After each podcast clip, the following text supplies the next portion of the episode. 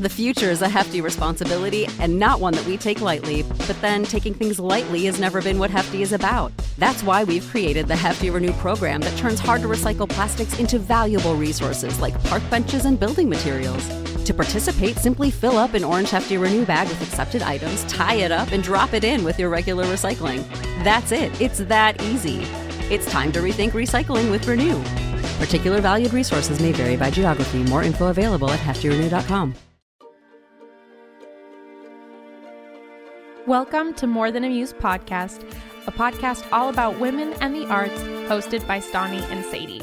Join us as we explore what it's like being a female artist, examine modern-day problems, and educate ourselves and you on important and forgotten female artists of the past. Hello, everyone. Welcome back to More Than a Muse Mystery Month, Murder Mystery Month. My name is Sadie. I'm Stani. I know this episode is coming at you all a little bit late, but we're so happy you're here and excited for this episode, even though this one, should we say, is like the most horrific?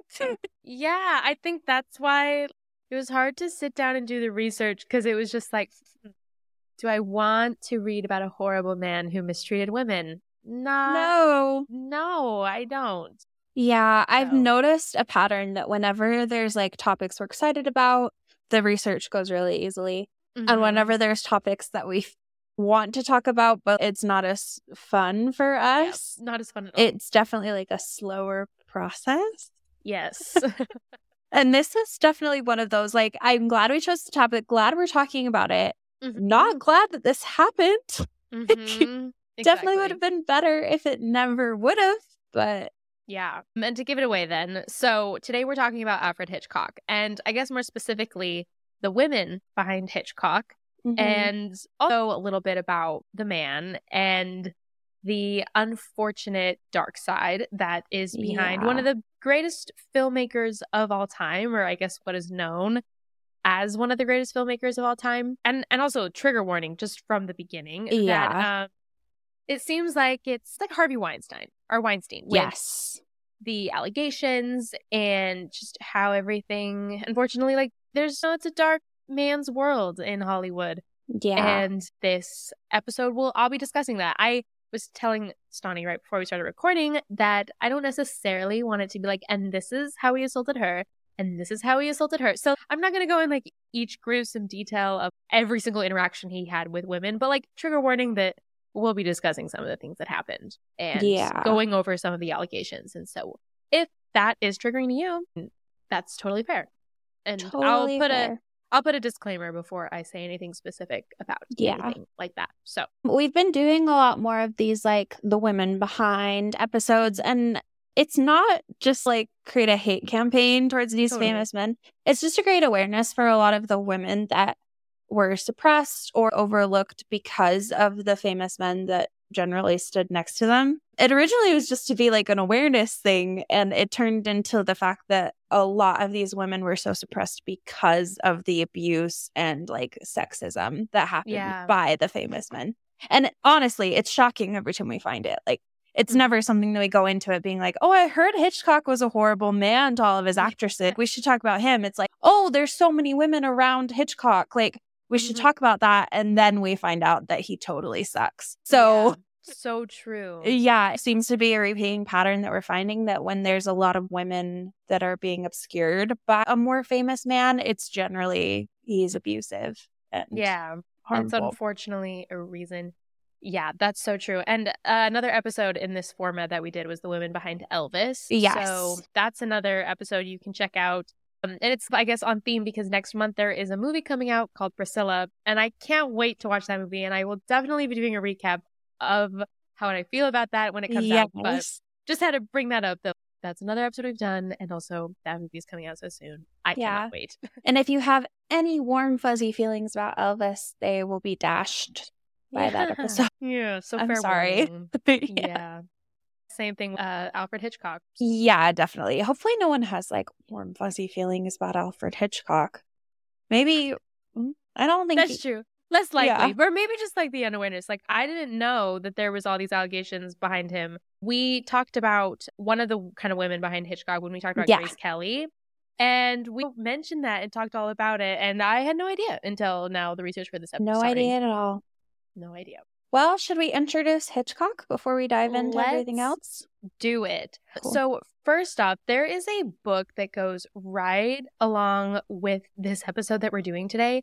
It was published more recently. So like recently enough that it was like almost a couple weeks ago that this book came. It was. Yeah. I think Hitchcock and His Blondes. Yep. Hitchcock's Blondes. Mm-hmm. It came out 2 weeks ago. Yeah. Literally 2 weeks ago. Yeah. So very timely with our episode that we then discovered the existence of this book. But yeah, it's called Hitchcock's Blondes by Lawrence Leamer. And the subtitle is The Unforgettable Women Behind the Legendary Director's Dark Obsession. So I just wanted to shout out that book. We'll be doing a deep dive, but we won't be going in as fully as, of course, a book can. So if you want to learn more about the women that we're discussing and the connections to the director, I would definitely recommend that book. Obviously, we haven't read it because that book has only been out for like a week or two and we weren't able to read it in preparation for the episode, but check it out. So let's talk about Hitchcock. First, I want to talk about this thing called the auteur theory, I think.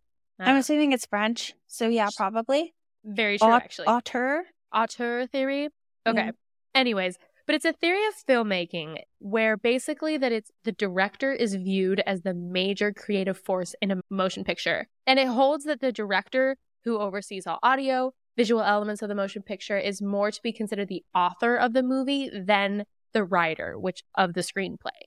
In other words, it's basically like that the visual elements as like camera placement, blocking, lighting, and scene length, rather than plot line, convey the message of the film. So that was an interesting thing to think about, where it's like kind of put them parallel to one another. I don't know. Yeah. I always thought of it more as a partnership. So it's very interesting to think about the idea that they view the director as more of the... Yeah, like the artist of the film. I agree. I think that that's something that I just, as I've gotten older, I've started to watch more of the artsy movies where it's like all about who the director is, you know, that now I can see, oh, the director actually matters. But I feel like when I was younger and growing up, I was like, what does director even mean? Who cares? Like, it's just about what the movie is. You know, now that it's like I've seen just more movies and tried to watch more highbrow movies, I'm like, oh, actually, like camera angle, lighting, like those things do matter. And those things are all decided by the director. True. But no, and they all have very distinct styles. Like you think of Wes Anderson, you can pick up it's a Wes Anderson film from a mile away. So, yeah, exactly. So yeah, that is a theory that has been, I don't know if everyone necessarily agrees with it, because supporters of the theory further contend that the most cinematically successful films will bear the unmistakable personal stamp of the director. So it's essentially just the argument of if it's the best movies are the ones where you can tell that person directed it. And I guess that makes sense, where it's like you can really see the artfulness of the movie and the thoughtfulness behind it, that like, you know, maybe it would make it a better movie in some regards for sure. That's interesting. It's such a case for such like film bro movie. I really think of Quentin Tarantino or, you know, even how Alfred Hitchcock himself, that it's like they have like a genre of film that belongs to them. Yeah. But it's weird because then it's like there's some movies that are so beloved and you have no idea who the director is. Who directed them? Yeah, or they're not necessarily as much of a household name director. Yeah, I don't know. That's kind of an interesting thought. I wonder what film people like think of that idea. I know. That's what I thought too. And the reason why I felt the need to define that is because so many articles that I was finding were like all referring to him as like the auteur, or like really just pointing out the fact that he did have such a distinct style.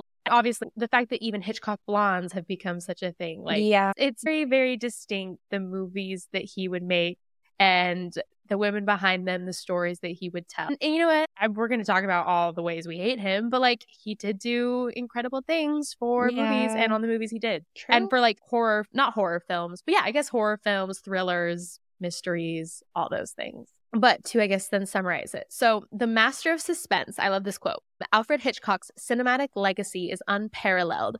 Over the course of his illustrious career that spanned more than 60 years, he made over 50 feature films, with many of those, including North by Northwest, Vertigo, and Psycho, are now considered an indispensable part of filmmaking history. His time in the industry didn't come without its own controversies, however, and was tarnished by several questionable decisions and archaic attitudes. And I'll go into some of them later. Real quick, have you ever seen a Hitchcock movie?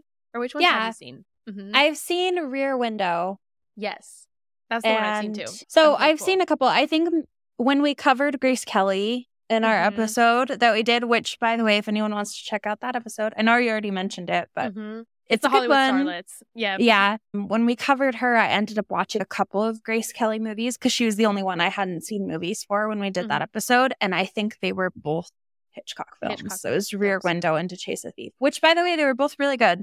Yeah, I will say, like, when I watched those, I think I watched them too around the same time that we did that episode for the same reason, but I was surprised just, like, watching Rear Window, like, genuinely how scared I was. Yeah. You know, because I think sometimes now with the horror films, like, I'm like, oh, if I'm not seeing a creepy, like, horror face or the special effects aren't right, is it really gonna live up to, I don't know, is it gonna actually be suspenseful? But I was on the edge of my seat, like, watching that movie, so... He's a very effective filmmaker. Yes, definitely. So, I will say, if you want a really subtle one, To Catch a Thief has some suspense, but it's more of a romance. Good to know. Yeah, if you're looking for a little bit of some spookiness, like not really, that one's a good one. That is interesting. Another thing, so the Hitchcockian style includes the use of editing, camera movement to mimic a person's gaze, thereby turning viewers into voyeurs and framing shots to just really maximize anxiety and fear. There was a film critic named Robin Wood. He wrote that the meaning of a Hitchcock film is there in the method, in the progression from shot to shot. A Hitchcock film is an organism with the whole implied in every detail and every detail related to the whole. I'm going to talk about the movie The Birds. And the bad thing about that movie, The Birds, but I watched a YouTube video really analyzing the it wasn't The Birds, it was Psycho, which I think Psycho is one of the most famous movies, I think his most famous. Bates Motel, all of it. The video pointed out the ways that, like, how the birds that are in the shots, like the stuffed birds, are like, so for example, whenever the woman is in the shot, there's always like birds that are like the little like songbirds that are the stuffed birds in the background. But then when it's ever on the killer, there is like the hawks, the stuffed hawks that are in the background. So there's really that small little attention to detail to like really just like fully tell the story. And the YouTube video like did a whole breakdown of a scene, like showing about how he used birds in the movie Psycho to really like tell the story and convey the characters, which I was really intrigued by. And then coincidentally, then it was the movie The Birds that the one that was done right after that. So right before you dive into that, just a few more things about Hitchcock. I want to mention like his accolades before we get into the fact that he's a scumbag. Because, I was just gonna say, I was like, I feel weird singing his praises, but like, just to provide the context, I just want to show like how beloved he is by like film history, because I think it's really important to realize that. Yeah. So his career actually spanned 6 decades, and he directed over 50 feature films. These are still like widely watched in studies. Like if you take a film class, you'll probably watch a Hitchcock film at some point, if not multiple. He also is really well known for doing cameo roles in his films, which I thought was funny. So I guess if you watch it, look out for him. He's probably in there somewhere. In total, he's had 46 Academy Award nominations for his films, 6 wins, but he never won the award for Best Director, which makes me feel like a little justified. Before he started in film, he actually was a technical clerk and copywriter, and his first role in film was actually a title card designer. Oh. So it was like that page that comes up with the title of the movie you have to buy before the film starts. Yeah. He has a lot of notable films. I'll list them really quick because you recognize them. Blackmail, which actually was like the first British talkie, so the first British movie that wasn't silent. 39 Steps, The Lady Vanishes, Foreign Correspondent, Rebecca, we've talked about that book a lot. He did the first film adaptation. Suspicion, Shadow of a Doubt, Notorious, Lifeboat, Spellbound, Rear Window, Psycho, Rope, Strangers on a Train, Dial M for Murder, To Catch a Thief, The Trouble with Harry, Vertigo, North by Northwest, The Birds, and Marnie. What is interesting is his psychological thriller Vertigo is actually listed as the British Film Institute's greatest film ever made, based on a poll of hundreds of film critics. Wow. Yeah. So that's apparently we need to watch that one because goodness gracious. And then as of 2021, 9 of his films have been selected for preservation in the United States National Film Registry, including his personal favorite one, which was Shadow of a Doubt. And he has received the BAFTA Fellowship, the AFI Life Achievement Award, and he was even knighted. Whoa. I didn't know that. That's crazy. 4 months before his death, he was knighted because he's British, so he's technically Sir Alfred Hitchcock, I guess. But yeah, just to show you, like, his films are highly regarded. He was highly regarded as like a visionary. You know, like, this is the dark side of that there's more that went into that than people are willing to talk about. And I think that's important.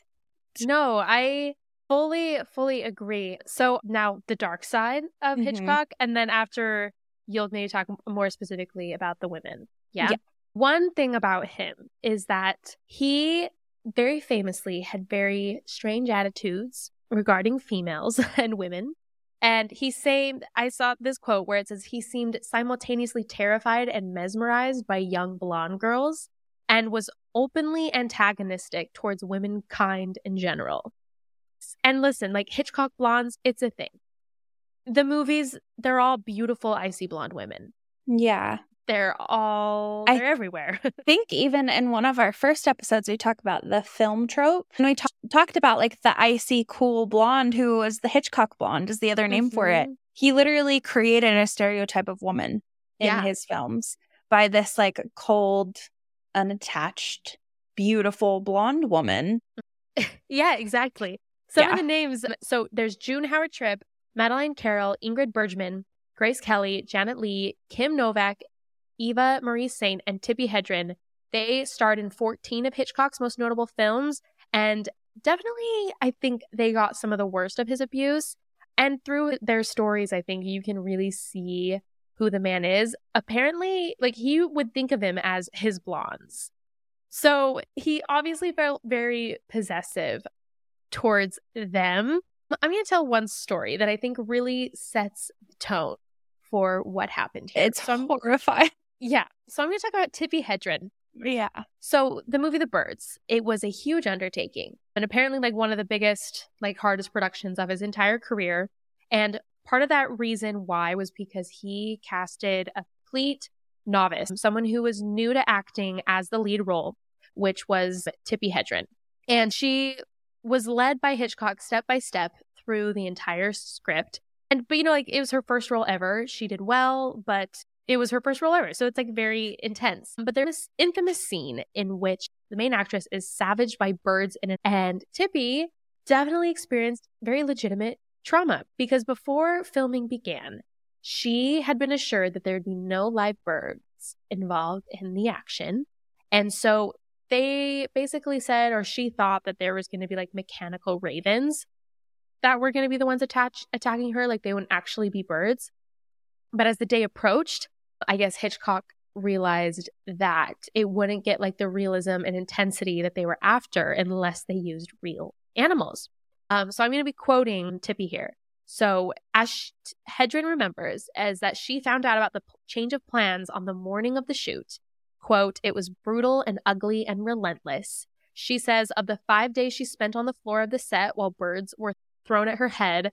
The crew members who have spoken about it over the years attest that they all, apparently, this is weird, like Hitchcock included, felt bad about the situation where it's like, okay, well, he didn't obviously feel that bad. Yeah. In 1980, she said, very hard for Hitch at this time. He wouldn't come out of the office until we were absolutely ready to shoot because he couldn't stand to watch it. Okay.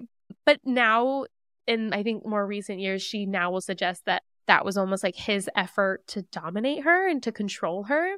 I'm so confused on why they needed to use like live birds.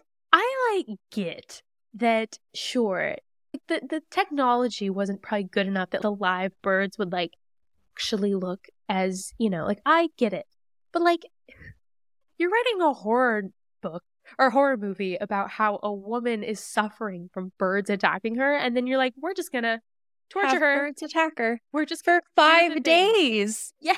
I'm like, did you have to shoot it for 5 days? Yeah. And it's somewhere later in my notes. I'm sure I'll get to it. But like, essentially that there was like a doctor on set that was like, you have to stop. Like, she had sores on her because they were throwing birds at her.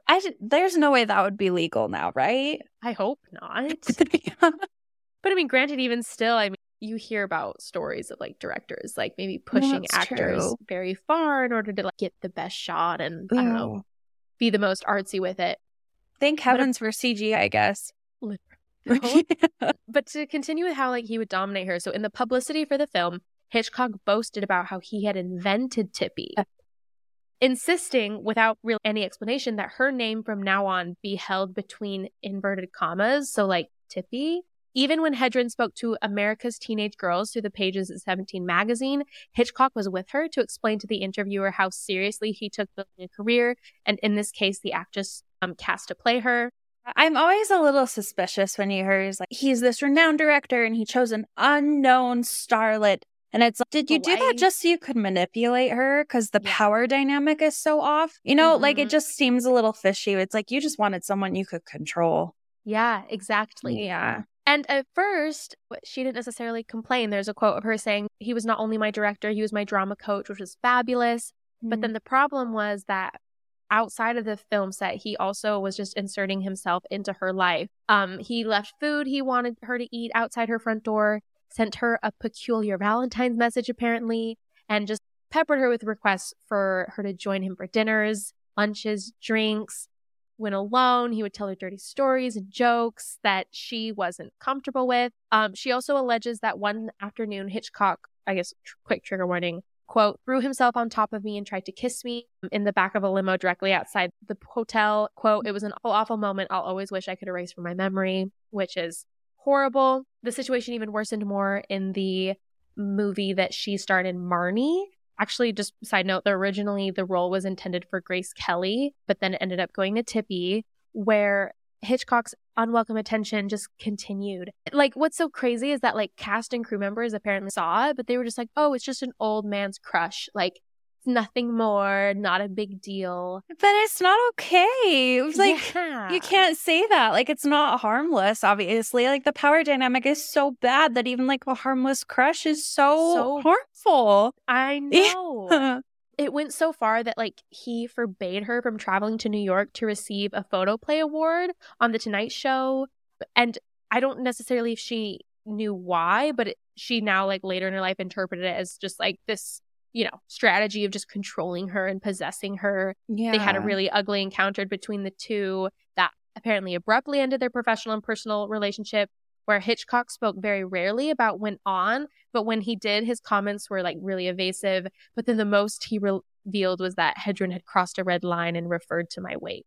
So what? She like called him fat? And well, here's what I think is happening. I feel like that's just like an excuse, you know, where he's like, oh yeah, we don't really talk anymore. And I'm sure because she finally told him off of, you're controlling my life. And then he's like, you know, she called me fat, so that's why we're not talking. Which, like, you know, like, whatever. Don't be mean to people about their bodies. But I don't feel like that's what actually happened. That's just my guess. I don't know. But to continue on, another, you know, trigger warning is that her version of events alleges that he sexually assaulted her. Mm. And the first mention of this story was mentioned in the early 1980s in Donald Spotto's biography of Hitchcock. That was apparently a book that was created by Hitchcock's most faithful collaborators. So I don't know if he just mentioned that there was maybe some alleged thing.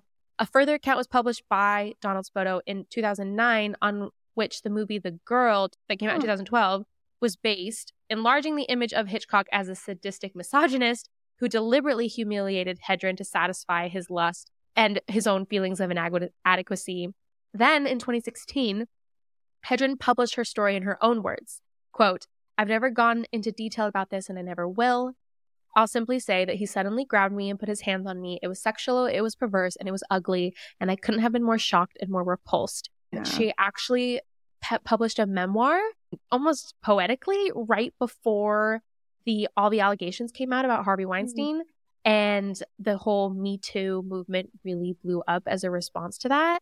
And I think that you know, it's poetic, not in a good way, of course, but I think it really just, I don't know. I hope that it made people who maybe weren't willing to believe her at first, maybe be like, oh, okay. Because they had heard all these ways that he was like weird around women, that it's like, okay, maybe that means that that's true. And I think that's something, another thing where like for a long time, there's a lot of Hitchcock defenders, but it's like, why, you know, I mean, I'll always believe a woman if she says something sexually assaulted her, woman, always. But with this especially, it's like, why would she have fabricated this entire story and then also taken the trouble to keep it alive? She was repeatedly like, it's not like she like let it die. Like, no, this was true. So I like really want to mention super quick is a lot of people will say, oh, false allegations, which has been thrown around a lot, especially like post Me Too. I feel like now that we're past almost 10 years actually past Me Too, I feel like it's that's so true. Yeah, becoming more of a thing. And just something to keep in mind, I looked up the exact statistic because I wanted to make sure I got it right, but 95%, actually I think more than that, I think it's 95.5% of the sexual assault reports are true. So that means there's only 4.5 that are false.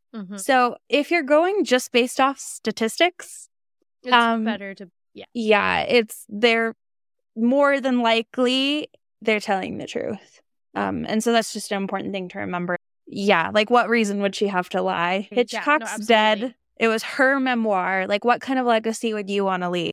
People don't want to be known as like a sexual assault victim. Like that's not fun for anybody. That's the other thing too, where it's like, oh yeah, no one wants to be remembered. Like nobody wants to get fist. Like that's not, it's insane to me. So yeah, so I think it's just important to remember that regardless of what anyone believes or says that worked with him, like she said that happened and like, yeah, it happened. Totally. I loved this last little quote where, quote, Hitchcock spent decades publicizing the pleasure he took in possessing and molding beautiful young women. The fact that many of those women had nothing but good things to say about him, and several of them continue to even maybe talk fondly to him, does nothing to mitigate the experience of those who felt preyed on. And I thought that was just another good point, that it's like, just because one person has a great story or doesn't have that feeling, it doesn't negate the fact that others had really horrible traumatic experiences, and it doesn't make the validity questionable, you know? Yeah, no, very, very true. Just to briefly acknowledge too, for people who are watching on YouTube, that there was a bug that was in my face as you were giving the allegation statistics. So I'm just acknowledging that. So you're like, what was she doing? There was a bug and it landed on my lip. So you're fine. Right before that, when you were talking, I Googled something. So I'm sure my face looked weird too. So there you go. Anyway, there's more stories I could go into. Like I said, I don't necessarily want to give the details of all of them, but like June Tripp, who had an allegation, and she was maybe one of the very first ones that maybe brought that up. In her 1960 memoir, The Glass Ladder, she described her treatment during the shoot for, I think it was The Lodger. Yes, the movie The Lodger. Quote, all I had to do, she wrote, was carry an iron tray of breakfast dishes up a long flight of stairs, but by the time Hitch was satisfied with the expression of fear on my face, I must have made the trek 20 times. The tray seemed to grow heavier and heavier every passing minute. During that exhausting hour and a half, I felt a strange, sickening pain somewhere in the region of my appendix scar, but forebode a complaint or asked for a rest because delicate actresses are a bore and a nuisance, and in any case, the scene ended my work on the film. It also effectively ended her film career. A few months before the shoot, Tripp had an appendectomy. The constant repetition of that stair scene caused a rupture, and she was lucky to survive a second operation. I'm so lost. Was it necessary for her to walk up and down the flight of stairs 20 times? Well, yeah, but he's probably like, oh, but I'm an artist, and then she'll actually have the right level of fear in her eyes, and that will make the scene that much more believable. But it's like, yeah, but you're like torturing people in the name of your art. Yeah. That's not good. Like, hey, okay, speaking from experience, I've art directed videos. Mind you, they were like 30 seconds to a minute, so not like a 2-hour film. But still. What was her walking up the stairs? Probably like 30 seconds. Yeah. It does not take that many takes. I think the most we've ever done is like 3. Yeah. Maybe and 4. Also, it's all about creating the environment where if your actress is like, oh, my scar from my surgery is hurting, that they can have the thing. I just thought that was such an interesting quote where she's talked about how the fact that, like, oh, it was really important for her as an actress to not be like delicate or a nuisance because that would ruined my career, and it's so sad that because of the injury she sustained that it did ruin her career. That's so sad. It's so sad. Madeline Carroll also had moments. Oh, this was one where, quote, she said that at times it almost seemed as though he was trying to break his actresses as if they were a wild horse. And poor Carroll found herself handcuffed to co-star Robert Donat for hours on end during the shoot, being dragged through rivers, ditches, and waterfalls. And so just like weird things that he would do. John Fontaine was in Rebecca. She thought, okay, this is disgusting and a trigger warning. Yeah. So she like thought she was seeing things when she noticed something like coming out of his fly, you know, his pant fly. But then it ended up being a champagne cork. And like, he just was like, haha, that's so funny. I made her think that my penis was out when it was like, just like gross, lots of just like sexual harassment. He had told a lot of, I don't know, sexual gross jokes. And maybe some of the people who was around thought it was funny, but it obviously made a lot of women uncomfortable. Anyways, those are just some of the allegations and some of the things and stories that the women who have worked with him have come out and said. There's more. There's so many more I could tell. But yeah. So I didn't want to dive too much into all of that. No, you're good. I think the end of this article, though, that you found where it talks about like in the 60s and 70s, he was basically a living institution at Universal. Yes. He was the third largest shareholder, the god of cinema. He had an oak paneled office and it was like considered exactly what he deserved for like his long career in film. Yeah. And they basically said like people kept their mouths shut about anything he did because why would you say anything? Like they even said Peggy Robinson ran that company and she knew what was going on, but she also knew that no one would benefit from the world knowing this, which I'd beg to argue on that, but it's so dismissive and sad for the victims. Yeah. So it was just like people were so loyal to him that they wouldn't hear any criticism. And they were just like, it was like such a thing of the time period. But I'm so sick and tired of hearing that. Oh, it was a different time. That sucked. That was a bad time then. Yeah. Where they say that like powerful men in the movie business had the license to indulge themselves as if the more power you get, it means you can be a crappier person. I feel like that's such a tricky philosophy to fall into where it should be the opposite, right? The more power you have, the more power you have to do good. So you should be a better person. I don't know. Yeah. I think that's what's so sad. Yeah. Realizing that, unfortunately, how many people can, I don't know, be convinced to stay silent, but like, because you don't even have to convince them. It's just that they have to be. I read this book. It's actually probably one of the best books I've ever read. I would 100% recommend it, called Catch and Kill. It was a book by Ronan Farrow about basically like the process of breaking the story about Harvey Weinstein. And yes, it was an incredible book because he was one of the first journalists that like was working on this. And he talks about the fact that like all these women were coming and like how difficult it was to like, not difficult it was to get these women to come forward because like, of course they would have good reason to be afraid, but like also really shows the ways that it's like, they really tried to bury this story, like very legitimately. And how many people were just like, I don't know, okay with being on the wrong side of history, you know? Yeah. Because now, like, after everything came out, it's okay. You know, it doesn't look good on those people who are hiding the story. But yeah, I would definitely recommend that book because I think it just does a really great job at showing, like, the dark sides behind. I don't know. Because, like, sometimes you're like, but people are good. And why would they, like, let a horrible man do bad things? And it was just, I don't know. It's really disheartening, but it was a really, I think, impactful read. And I think it goes so much along with Hitchcock because I think it mirrors a lot of what happened with Harvey Weinstein. So yeah, I would definitely recommend it. Like I said, it's called Catch and Kill. Very interesting. Thank you.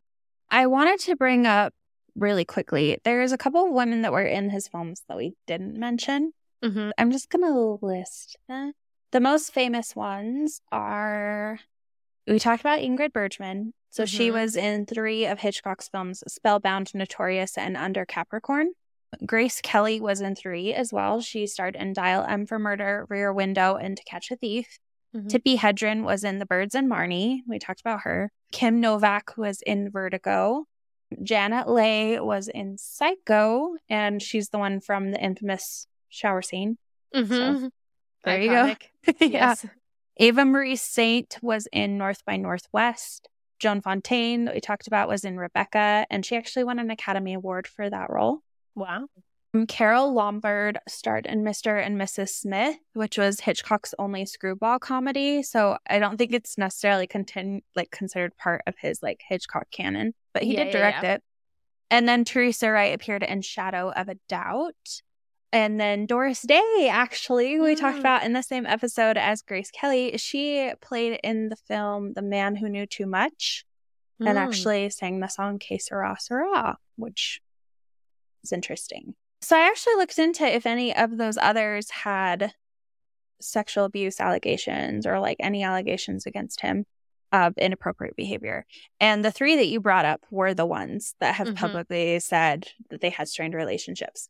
I think it's important to realize that one thing that could be playing into this is Grace Kelly was already a very notable actor before she started with Hitchcock. Mm-hmm. And you'll notice that right after he did the movies with her is when he hired Tippi Hedren, who was a novice. And I often wonder if it's because Grace Kelly didn't allow him to have the control over her that he would have preferred. Or maybe he just probably knew he couldn't get away with it. You know, that like he realized how could you try? You know, she's already a huge movie star. Yes. She like would go on to become the Princess of Monaco. So, I mean, it's not really someone you want on your bad side. Yeah. Mm-hmm. And I think it was very similar with a couple of the others where they had enough of a prominence that he couldn't really do much about it. And I think that could have led into him hiring more novice and actors in order to do that. But also, a lot of them may just not have wanted to say anything. Yeah. Sadly, it could have been commonplace. They were like, oh, he's just like every other director I've worked with. So it come across as much to them. Or maybe he was like less fascinated, so he was less creepy. But just saying that the few women who didn't speak doesn't disregard the women who did, if that makes sense. Because no, like we don't totally agree. Yeah. And Grace Kelly was running Monaco. She had other things to think about than Alfred Hitchcock. Very true. Yeah. Something else I wanted to bring up, I found this really interesting article where it talked about how his like dislike for women, and they called it like his mommy issues, reflect back in his movies. And it was so interesting. I'm not going to go into like the whole thing, but it just talks about like how his female characters were treated within his movies and kind of shows his philosophy that he had with women. And I think it shows that like he hated women. He hated women. Yeah, I think he really did. So they said like the chief skill of the Hitchcock heroine is to lie, inflict, and then suffer untold torments without ruffling her hem.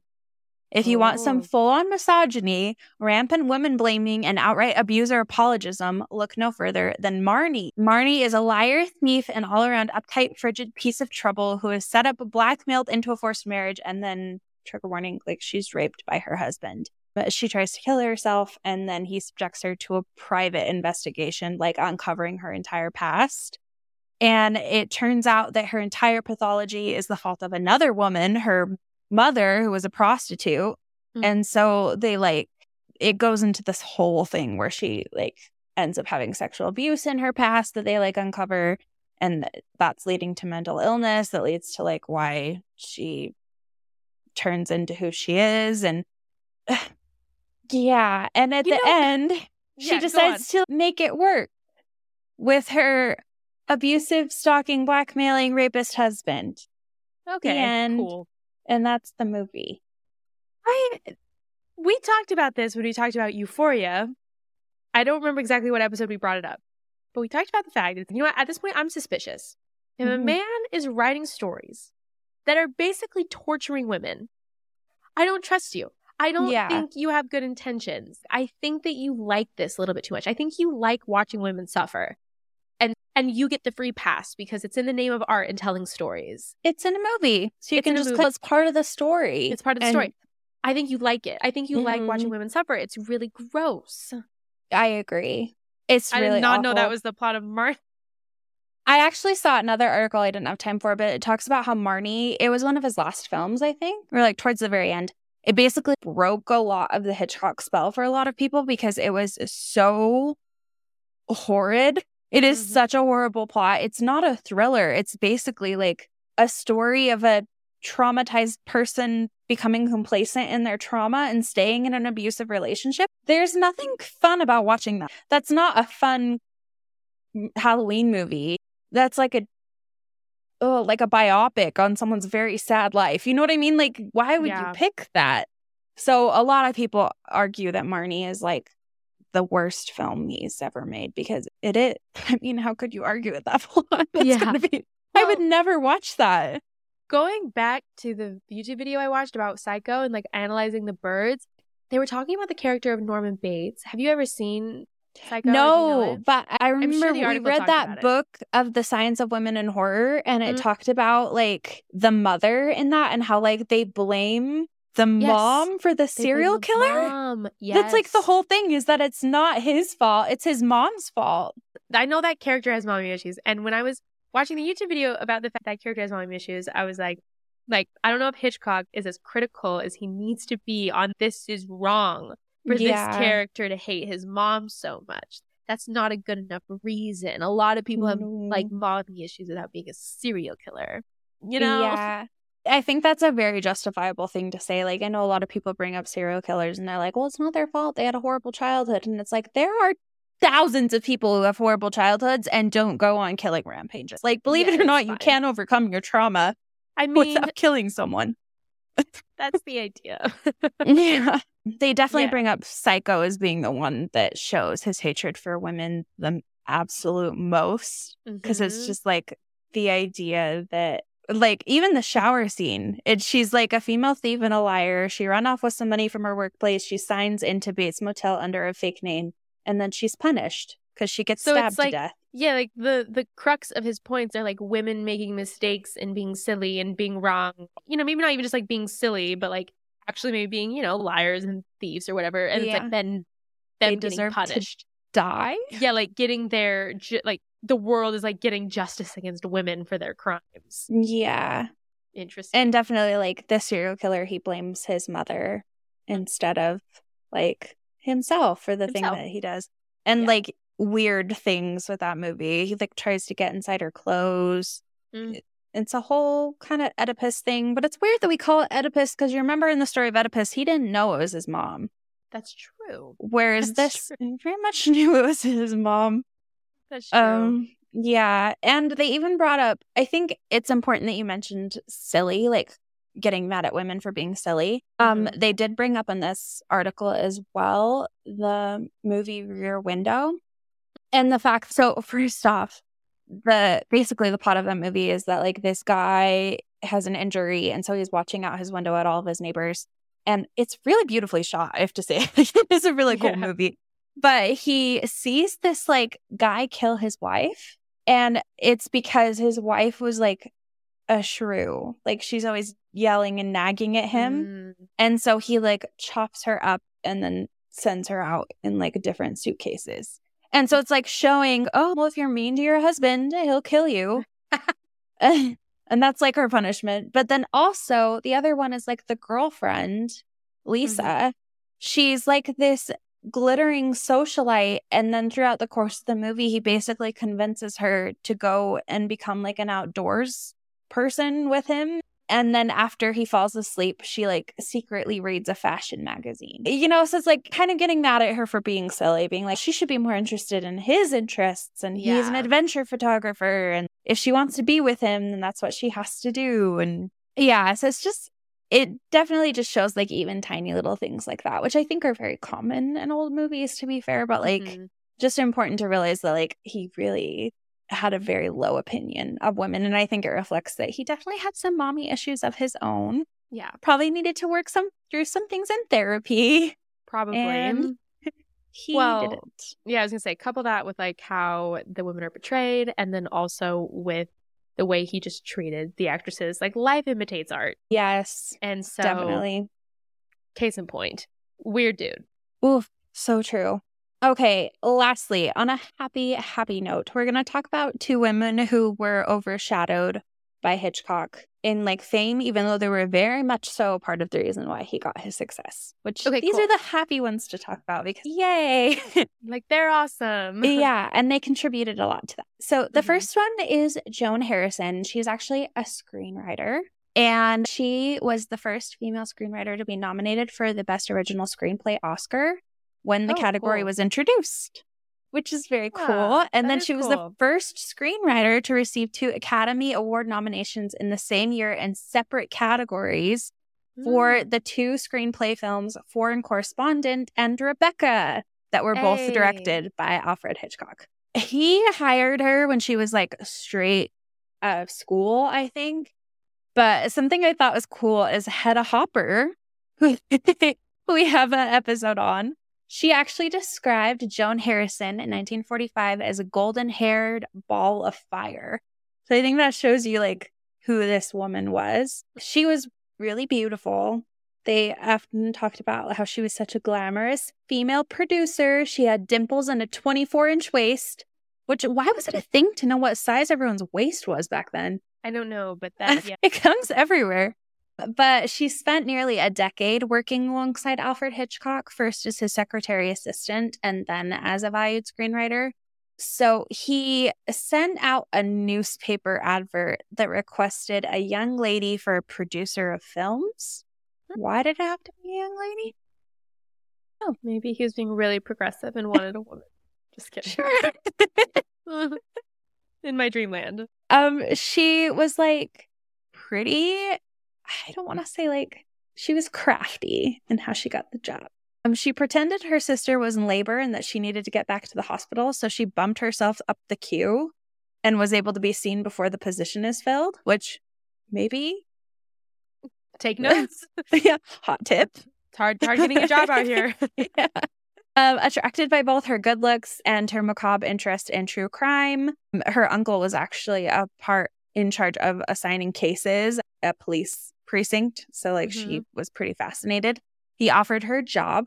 And however, she was not very interested in being a secretary. And so that could have meant that she would have been fired. But then he realized that she had like a keen sense of story and was like, oh, you'll be my protege, and brought her in to be like his sounding board and like help. And that eventually led to her screenwriting career.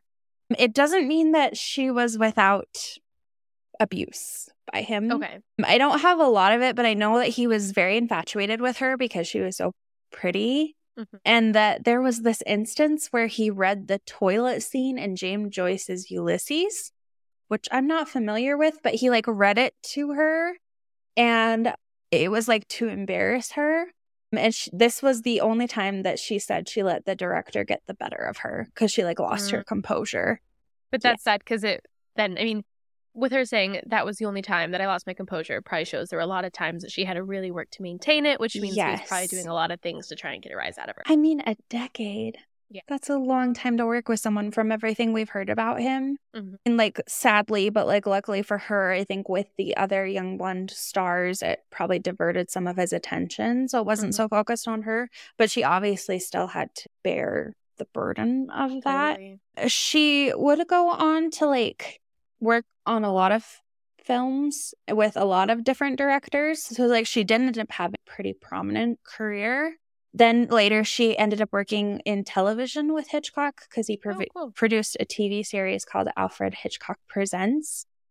But there's actually a biography on her by Christina Lane called Phantom Lady, Hollywood Producer Joan Harrison, the Forgotten Woman Behind Hitchcock.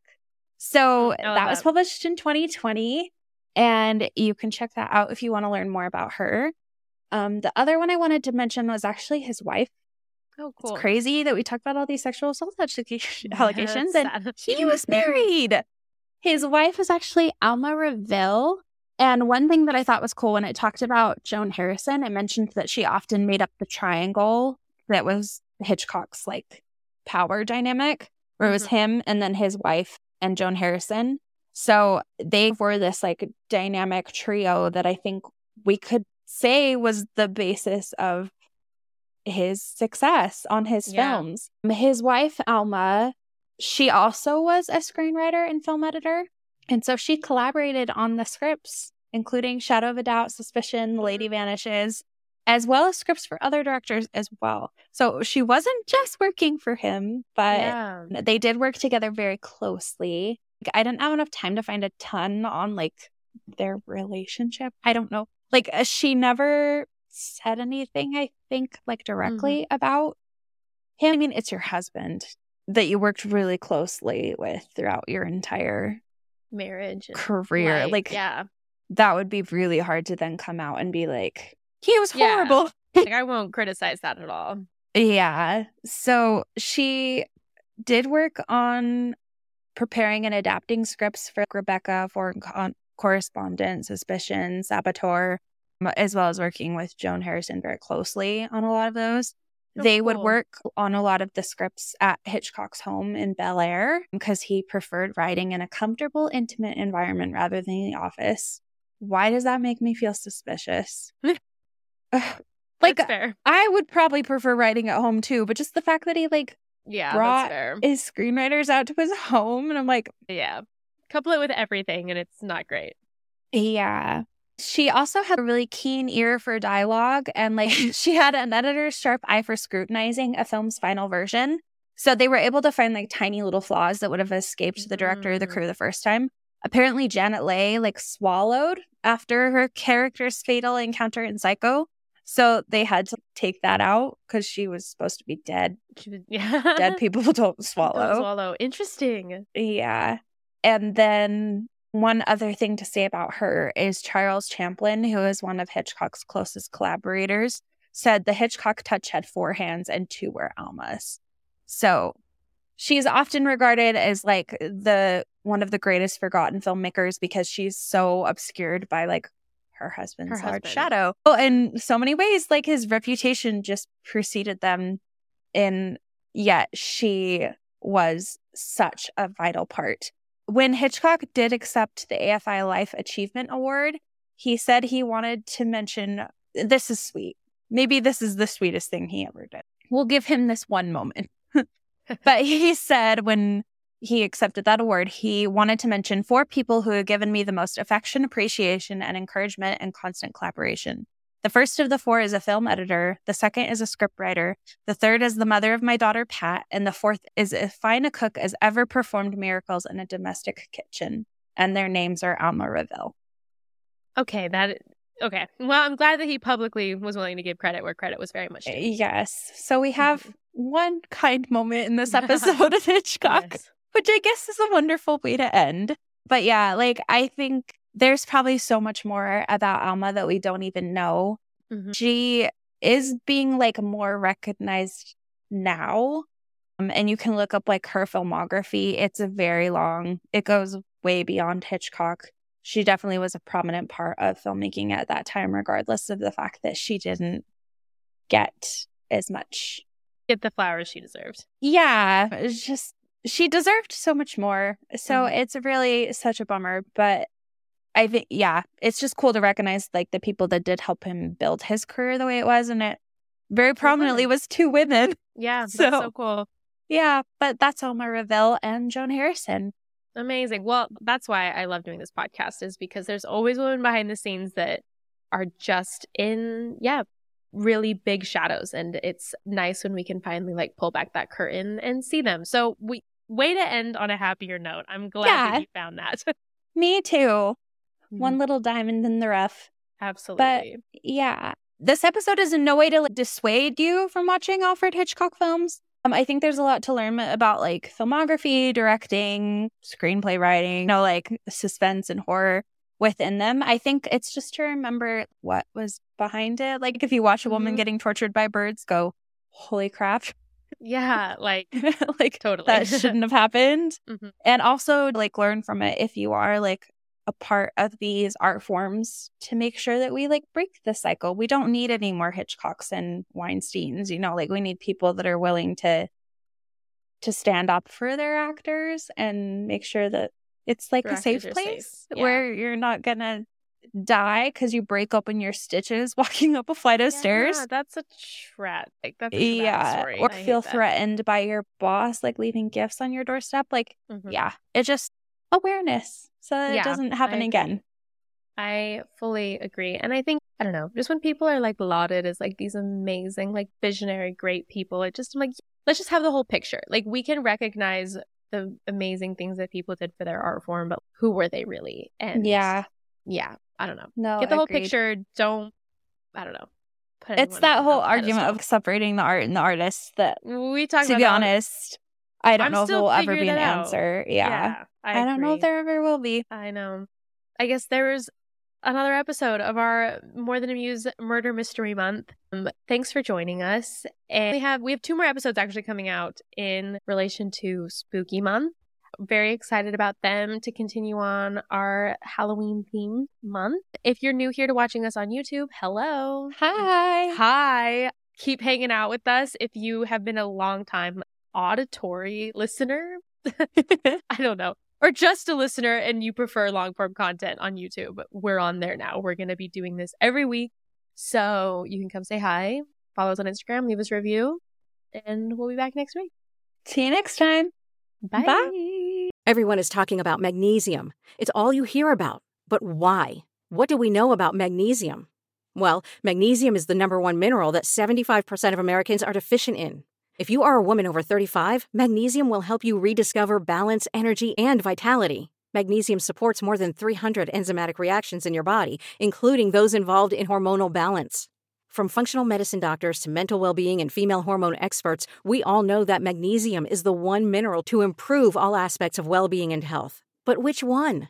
Magnesium Breakthrough from Bioptimizers, the trusted choice recommended by leading experts, with 7 best-absorbed forms of magnesium to ensure your body receives the support it needs for overall well-being. Go to bioptimizers.com/balance today and use code BALANCE10 for 10% off. Support your journey to wellness at bioptimizers.com/balance. Magnesium Breakthrough from Bioptimizers, your foundation to optimal health and vitality. Okay, round 2. Name something that's not boring. A laundry? Ooh, a book club. Computer solitaire, huh? Ah, oh, sorry, we were looking for Chumba Casino. That's right. ChumbaCasino.com has over 100 casino-style games. Join today and play for free for your chance to redeem some serious prizes. ChumbaCasino.com. No purchase necessary. Void where prohibited by law. 18+ terms and conditions apply. See website for details.